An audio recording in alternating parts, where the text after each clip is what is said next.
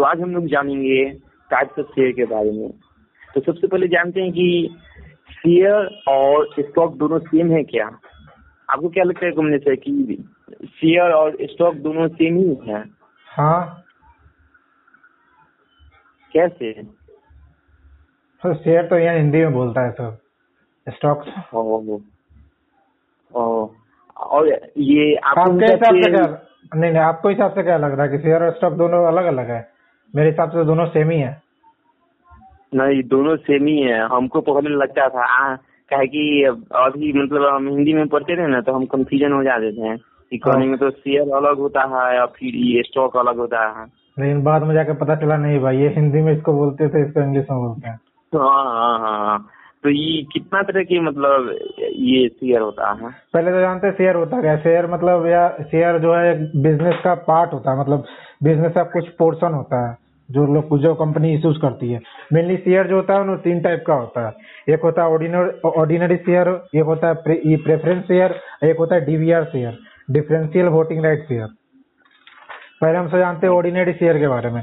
Ordinary share मतलब वो share होता है ना जो शेयर हम सब स्टॉक मार्केट पे जो हम लोग ट्रेड करते हैं ना वो ऑर्डिनरी शेयर होता है। मेनली उसमें क्या होता है ना एक शेयर के ऊपर एक वोटिंग राइट रहता है। एक शेयर के ऊपर एक वोटिंग राइट रहता है। और उसके अंदर उसके अंदर क्या होता है अगर आपको एक शेयर के ऊपर एक वोटिंग राइट मिल रहा है ना तो उस वोटिंग राइट का आप यूज़ कर सकते हो। जब भी मैनेजमेंट मर्जर एक्विजिशन का न्यूज़ आता है ये सब चीज़ जो, जो सब न्यूज़ सब आता है उस समय के लिए। मतलब उसमें आप डिसीज़न डिसीज़न जब लेते हैं लोग तो उसमें आप पार्ट ले सकते हो। और लेकिन मैं इ, इसमें एक बात है कि ऑर्डिनरी शेयर पे आपको रेगुलर डिविडेंड नहीं मिलता है। अगर कोई कंपनी डिविडेंट आपको दे रहा है तो सही है, लेकिन बाद में आगे चल के ये कंफर्म नहीं है कि आपको उस शेयर पे डिविडेंट मिलेगा। कहाँ है? कहाँ कि ऑर्डिनरी शेयर पे मेनली जो बोर्ड ऑफ़ डायरेक्टर होते हैं ना, किसी भी एक कंपनी के उनके ऊपर डिपेंड करता है कि वो वो डिविडेंड देना चाहते हैं या नहीं। अगर वो देना चाहेंगे तो ऑर्डिनरी शेयर होल्डर्स को मिलता है, और नहीं देना चाहेंगे तो नहीं मिलेगा। और इसमें मेन सोर्स ऑफ़ इनकम जो होता है, वो कैपिटल अप्रिसिएशन होता है। और दूसरा दूसरा जो शेयर होता है होता है प्रेफरेंस शेयर प्रेफरेंस शेयर जो होता है ना इसमें फिक्स डिविडेंड मिलते रहता है। और इसको इसको आप लोग प्राइवेट प्लेसमेंट से इसको खरीद सकते हो प्रेफरेंस शेयर को। और और तीसरा? नहीं बता रहे बता रहे। प्रेफरेंस शेयर में मेनली क्या होता है ना प्रेफरेंस शेयर का एक फ़ायदा है।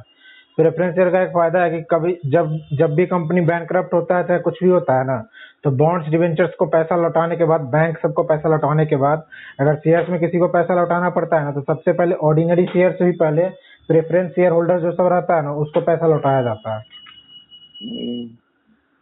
और और- उन सबको ना नहीं नहीं इन- इन सबको मेनली क्या है ना इन सबको डिविडेंड देने में भी प्रायोरिटी दिया जाता है। लेकिन इसमें एक चीज़ है इसमें एक सबसे बड़ा डिसएडवांटेज है प्रेफरेंस शेयर का कि इसमें आपको वोटिंग राइट नहीं मिलता। है most of the time voting right आपको नहीं मिलता है। अब मिनिमम और और इसमें आप नॉर्मल जैसे ऑर्डिनरी शेयर में मिनिमम इन्वेस्टमेंट आप कर लेते हैं ना इन्वेस्टमेंट जैसे आप इस प्रेफरेंस शेयर में आप मिनिमम मिनिमम अमाउंट से नहीं कर सकते मतलब जितना आप कम से कम में करते हैं, सौ, डेढ़ सौ में किसी शेयर को खरीदते हैं, उसका प्राइस रहता है। तब इसमें इंडिया में अगर आप कर रहे हैं तो मिनिमम दस लाख रुपया चाहिए। और इसको आप प्राइवेट प्लेसमेंट से ही खरीद सकते हो। और इसका एक और डिसएडवांटेज है। पहला डिसएडवांटेज हुआ कि इसमें वोटिंग राइट नहीं मिलता है। और दूसरा है कि भाई इसमें लिक्विडिटी भी बहुत कम रहता है। और इसमें आपको एक बार में ज़्यादा कैपिटल ही लगाना पड़ेगा। और तीसरा होता है डिफरेंशियल वोटिंग राइट शेयर इसमें क्या होता है ना कि मेनली आपको एक शेयर मिलता है तो एक शेयर के ऊपर ऑर्डिनरी शेयर में एक वोटिंग राइट मिलता है प्रेफरेंस शेयर में एक एक शेयर के ऊपर वोटिंग राइट मिल भी सकता है, नहीं भी मिल सकता है। डीवीआर शेयर में मेनली क्या होता है ना कि आपको बंच ऑफ़ शेयर मतलब दस शेयर पे एक वोटिंग राइट मिलेगा। ऐसे करके होता है। लेकिन सारा सारा देशों में ना, बहुत सारे देशों में प्रेफरेंस शेयर से सॉरी ऑर्डिनरी शेयर से भी ज़्यादा वोटिंग राइट कभी कभार डीवीआर शेयर में रहता है। लेकिन इंडिया में सेबी के रूल्स एंड रेगुलेशन के हिसाब से, आप इंडिया में डीवीआर शेयर में जितना वोटिंग राइट है ना, वो ऑर्डिनरी शेयर से कम ही रहता है। इंडिया में जैसे डीवीआर शेयर जिसका, इसका लिस्टेड है हो गया तुम्हारा example Tata motors Tata motors का दस शेयर लोगे तो उसमें एक वोटिंग राइट मिलता है। और इसको आप खरीद भी सकते हो स्टॉक एक्सचेंज से। डीवीआर डीवीआर शेयर में मेनली क्या है ना यूएस का अगर आप डीवीआर शेयर खरीदते हो तो उनके ऑर्डिनरी शेयर और डीवीआर शेयर में ना मेनली आपको 10 से 15 परसेंट का डिफरेंस मिलेगा। मतलब मान के चलो, ये अगर कोई कंपनी है जिसका, ये जिसका शेयर प्राइस हंड्रेड रुपीज़ है ना तो उसका डीबीआर शेयर है तो मिनिमम ले एक सौ एक सौ दस, एक सौ पंद्रह के आसपास रहेगा। लेकिन इंडिया में यही बहुत ज़्यादा हाई रहता है। इंडिया में अगर आप देखोगे तो ऑर्डिनरी शेयर से प्रेफरेंस शेयर का जो डिफरेंस रहता है ना मनी का मतलब कैपिटल का वो बहुत ज़्यादा रहता है फोर्टी परसेंट के आसपास रहता है। हाँ। आ, इसमें तीन तरह का शेयर होता है। हाँ। हाँ। हम पढ़े थे ना मतलब ये वॉल स्ट्रीट जर्नल तो मतलब उसका मतलब जो एक ग्राफिकल वे में नहीं होता है रिप्रेजेंटेशन हाँ हाँ। हाँ तो उसमें देखे थे तो वहाँ पे दिया हुआ था कि छह तरह का मतलब स्टॉक्स होता है। हाँ कौन कौन सा? पहला ब्लू चिप हम्म। हाँ दूसरा ग्रोथ स्टॉक ग्रोथ शेयर हम्म। और तीसरा डिविडेंड और चौथा ये साइकिलिकल हम्म। और पांचवा डिफेंसिव और छठा स्पेकुलेटिव ये मेनली टाइप्स ऑफ़ कंपनी होता है आई थिंक तो हाँ तो कंपनी और स्टॉक दोनों एक तरह के इक्विवेलेंट ही है अगर मतलब ऐसे कहिएगा तो। अब जो हम्म। पब्लिक कंपनी होते हैं। अच्छा अच्छा। हाँ मतलब स्टॉक एक्सचेंज से जो ट्रेड होता है अच्छा आप इन सब टर्म का मतलब समझाइए जरा सा। मतलब क्या ब्लू हाँ चिप से हैं। हाँ हाँ, हाँ तो ब्लू चिप स्टॉक्स होता है वो ऐसा मतलब स्टॉक्स होता है ना? हम्म। जो कि बहुत ही मतलब लार्ज रहता है। अच्छा अपने मार्केट में मार्केट लीडर रहता है। हाँ वो बहुत ज़्यादा बहुत वो मतलब वेल रिकॉग्नाइज रहता है उस अच्छा। क्षेत्र में। और मार्केट कैपिटलाइजेशन हाँ। भी बहुत ज़्यादा रहता है। हाँ जैसे कि ये मद्रास रबर फैक्ट्री का एम का। एम आर एम और जैसे ये ले लो ना ब्लू चिप में आपका ये हो गया रिलायंस हो गया इन्फोसिस हो गया आईटीसी हो गया। आईटीसी बोल रहा हाँ, है हाँ, टीसीएस टीसीएस सॉरी टीसीएस हो गया। आईटीसी में। हाँ हाँ हाँ सही बोल रहे हैं। ये आपकी दूसरा आप बात किए थे कि ग्रोथ ग्रोथ स्टॉक तो वो ग्रोथ स्टॉक वैसा स्टॉक को कहते हैं या वैसा शेयर को कहते हैं हम्म। जिसका ना मतलब उसका प्रोडक्ट अगर कोई नया प्रोडक्ट आया हो हम्म तो उसका बहुत तेज़ी से सेल्स हो रहा हो और उसका अर्निंग बहुत तेज़ी से मतलब ग्रोथ हो रहा है। उसी को अच्छा। कहते हैं ग्रोथ स्टॉक अच्छा। हाँ। यानी कि देखिए अगर अगर आपका कोई सेल्स ज़्यादा होगा तो ये मतलब डेफिनेटली आपका ये अर्निंग भी ये तेज़ी से बढ़ेगा। हाँ। और तीसरा डिविडेंड ये तो सबसे मतलब ये कॉमनली मतलब सुना ही मतलब सुने ही होंगे कि डिविडेंड मतलब होता है वैसा स्टॉक होता है ये वैसा शेयर होता है जो कि अपने कंपनी का ये ये जो अर्निंग होता है ना हाँ। हाँ उसका उसका मतलब कुछ पोषण देता है अपने मतलब इन्वेस्टर को। अच्छा। चाहे आप ये चाहे आप बड़का इंस्टीट्यूशन बड़ा ये इन्वेस्टर हो या चाहे रिटेल इन्वेस्टर हो। आपको अच्छा मिलेगा। हाँ और चौथा हो गया ये साइकिलिकल साइक्लिक क्या होता है? ये ये नाम से तो पता चलता है साइकिलिकल मतलब अप एंड डाउन यानी कि ये ना इकोनॉमी के हिसाब इकोनॉमी के मूवमेंट के हिसाब से अप एंड डाउन होता है इसका। अच्छा। हाँ तो अगर आप एक ये आ, आपको कोई ये हमको तो इसका एग्जांपल नहीं पता लेकिन एक साइकिलिकल ये शेयर के नाम बताइए तो। नहीं नहीं हमको नहीं पता इसका साइक्लिक का। आ, उसके बाद? पंचवा है डिफेंसिव डिफेंसिव वैसा शेयर को कहते हैं जो कि ये रिसेशन सब में भी वो उसका मतलब ये रिसेशन सब में भी उसका अच्छा खासा अर्निंग होता है। अच्छा। हाँ रिसेशन अगर रिसेशन मतलब जैसे कि अभी कोरोना वायरस बड़ा टाइम है। हम्म तो ये ये कोरोना वायरस ये सब मतलब ये सब कंपनी को या इस शेयर के इस शेयर के मतलब इस पे कोई भी कहने का मतलब कोई प्रभाव नहीं करता इम्पेक्ट नहीं होता इसमें। अच्छा और? उसको डिफेंसिव ये शेयर कहते हैं। और छठा यानी कि अंतिम शेयर का जो टाइप है वो स्पेकुलेटिव क्या? है स्पेकुलेटिव हाँ स्पेकुलेटिव नाम से पता चलता है ये सब एक्सट्रीमली रिस्की शेयर होता है। क्या चीज़ शेयर होता है कौन सा? ये स्पेकुलेटिव शेयर अच्छा। स्पेकुलेटिव शेयर वैसा शेयर होने में जो कि और अगर जानते हैं अगर extremely आवाज़ आवाज़ तो- नहीं आया आवाज़ नहीं आया एक बार दोबारा।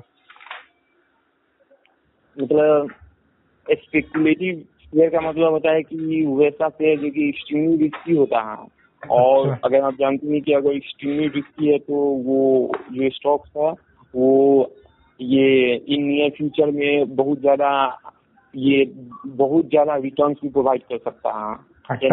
हाई मतलब high risk is equal to high मतलब ह्यूज रिटर्न है नहीं ये ये हर एक जगह हर एक जगह हर एक जगह एप्लीकेबल नहीं होता है ऐसे। लेकिन और हाँ, हाँ, हर एक जगह नहीं होता है लेकिन मतलब बहुत मतलब ये बहुत जगह नहीं लेकिन मतलब तीस परसेंट तक होता है। अच्छा और उसके बाद टर्न अराउंड क्या बोले?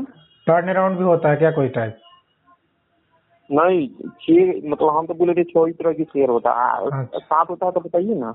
नहीं नहीं टर्न अराउंड मतलब ऐसा कंपनी जो सब बैंक के कगार पर आता है। और वो कंपनी को अगर कोई हेल्प कर दे तो वो रिवाइव हो सकता है। जैसे अब इंडिया में फ्यूचर रिटेल हो गया। फ्यूचर रिटेल है भाई, जो जिसका अभी लफड़ा चल रहा है भाई अमेजोन के साथ, जो फ्यूचर रिटेल अपने आप को रिलायंस को बेच दिया था, जिसके बाद ये डील हो नहीं पाया। जिसके कारण उसके ऊपर फ्यूचर रिटेल के ऊपर इतना डेट है ना, इसके कारण धीरे धीरे और डाउन होते जा रहा है। डाउन मतलब ये कंपनी धीरे धीरे अति होते जा रहा है। बैंक से कगार पे चला जा रहा है। उनके पास हाँ। कैश नहीं है ना पैसा चलाने के लिए कंपनी को इसलिए। अच्छा तो इस एपिसोड को यहीं से रैप अप करते हैं? हाँ इस एक लास्ट क्वेश्चन के साथ इस एपिसोड को रैप अप करते हैं। क्या किसी भी कंपनी को ये ज़रूरी है कि डिविडेंड वो दे? हाँ? नहीं मेरे हिसाब से नहीं मेरे हिसाब से तो नहीं। तो क्या कोई कंपनी अगर ज़्यादा डिविडेंड देता है किसी को तो क्या उस कंपनी में हम सबको इन्वेस्ट करना चाहिए? अगर हाँ अगर आप ये कहने का मतलब ये क्या कहते हैं? साइड हसल के क्या कहते हैं? अगर आपको ये एक्स्ट्रा मनी चाहिए प्रत्येक क्वार्टर तो आप इन्वेस्ट कर सकते हैं। नहीं नहीं, मेरा कहने का मतलब है जो ऐसा कंपनी जो सब रेगुलर डिविडेंड देता है, क्या वो कंपनी के पास भाई ग्रोथ रहता है आगे चल के? कि नहीं रहता? है मतलब मेरे हिसाब से मतलब कि अगर कोई कंपनी ज़्यादा लगातार डिविडेंड दे ही देते जा रहा है तो इसका मतलब ये है कि भाई उस कंपनी को पता नहीं है जो सरप्लस पैसा उसका क्या क्या यूज़ करना है। इसलिए वो डिविडेंड देते जा रही है बार बार क्या जो अच्छी कंपनीज़ होती है मेजोरिटी ऑफ़ देम जल्दी डिविडेंड डिविडेंड नहीं देती है। वो अपना जो पैसा है, जो वो कमाते हैं सरप्लस में, उसको दोबारा से कंपनी में री इन्वेस्ट करना चाहते हैं। और कैपिटल अप्रिसिएशन से जो शेयर होल्डर होते हैं उन सबको बेनिफिट देना चाहते हैं। इसका सबसे अच्छा एग्ज़ाम्पल है ये वॉक्सा है तब वॉरेन बफेट का जो कंपनी है सो। उन्होंने शायद एक बार ही डिविडेंड दिया था लेकिन आज तक नहीं दिया वो। हाँ। और, और दूसरा या और, और इसमें ये भी बात है ना कि मान के चलो कोई कंपनी कमा रहा है प्रॉफिट कमाया है इस साल या अगले साल में कमा रहा है तो उसको पता होना चाहिए ना भाई कि जो उसके पास पैसा है उसके सामने कुछ अपॉर्चुनिटी है तो उसको ग्रैप करना है उस पैसे से। ऐसा नहीं कि उस पैसे को अपने शेयर होल्डर में बांट देना है। अगर वो पैसे को कंपनी के अंदर ही रखा जाए और कंपनी के अंदर ही इन्वेस्ट किया जाए तो भाई आगे चल के और ज़्यादा फ़ायदा देगा शेयर होल्डर सबको। अच्छा वॉरेन बफेट के बात मतलब बात की तो पता है वॉरेन बफेट ना ये कोको कोला से प्रत्येक दिन वन मिलियन डॉलर का ये अति मतलब ये डिविडेंड कमाते हैं। हाँ हो सकता है। हाँ। हर एक हर एक कंपनी का अपना अपना डिविडेंड पॉलिसी भी होता है ना भाई।